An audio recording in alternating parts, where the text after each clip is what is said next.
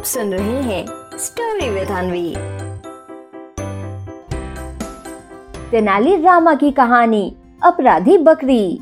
एक बार की बात है, राजा कृष्णदेव राय के दरबार में एक चरवाहा आया। चरवाही को देखकर राजा कृष्णदेव राय ने उसके दरबार में आने की वजह पूछी। अब राजा कृष्णदेव राय की बात सुनकर वो चरवाहा बोला, महाराज, मेरे साथ बड़ा गलत हुआ है। मेरे घर के पास रहने वाले आदमी के घर की दीवार नीचे गिर गई है और उस दीवार के गिरने की वजह से मेरी बकरी की जान भी चली गई है। वही महाराज, जब मैंने उससे अपनी बकरी के बदले पैसा मांगा तो मेरा पड़ोसी महाराज मुझे पैसा देने से मना कर रहा है।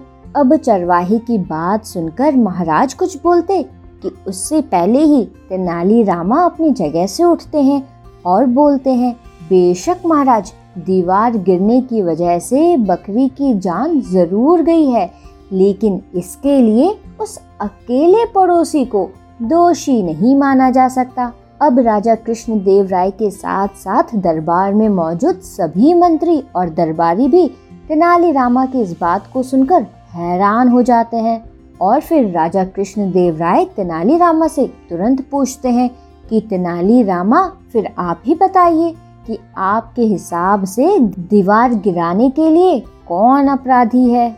अब महाराज कृष्ण देव राय की बात सुनकर तेनाली रामा बोलते हैं कि महाराज, वो तो मुझे नहीं पता, लेकिन अगर आप मुझे थोड़ा सा समय दें तो मैं इस बात का पता लगाकर सच आपके सामने ले आऊँगा।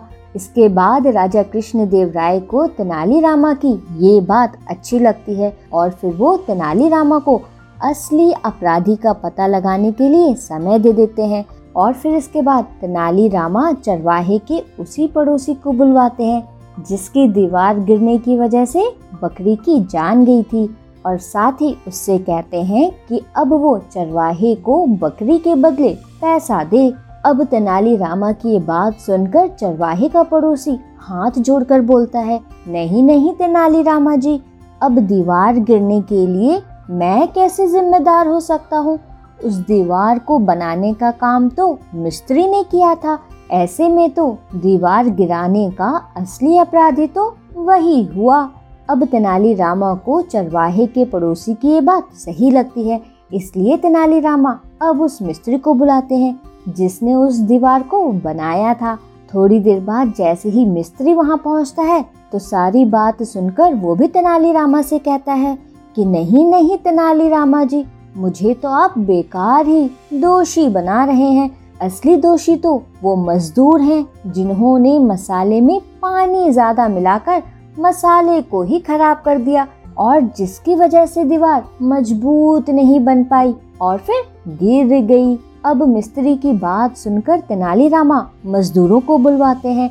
अब मजदूर जैसे ही दरबार पहुँचते हैं और उन्हें सारा मामला पता चलता है तो मजदूर बोलते हैं कि नहीं नहीं तेनाली रामा जी, इसके लिए हम कैसे दोषी हो गए?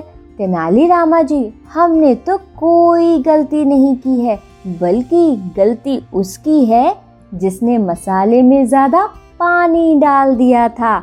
अब मजदूरों की ये बात सुनकर मसाले में ज़्यादा पानी डालने वाले को बुलाया जाता है। अब मसाले में ज़्यादा पानी मिलाने वाला व्यक्ति जैसे ही दरबार पहुँचता है तो वो कहता है कि नहीं नहीं तेनाली रामा जी, मेरी तो इसमें कोई गलती नहीं है, बल्कि गलती तो उसकी है जिसने मसाले में पानी डालने के लिए मुझे बर्तन दिया था। पूरी गलती तो उसी की है। तेनाली रामा जी, सही कह रहा हूँ। वो बर्तन बहुत बड़ा था।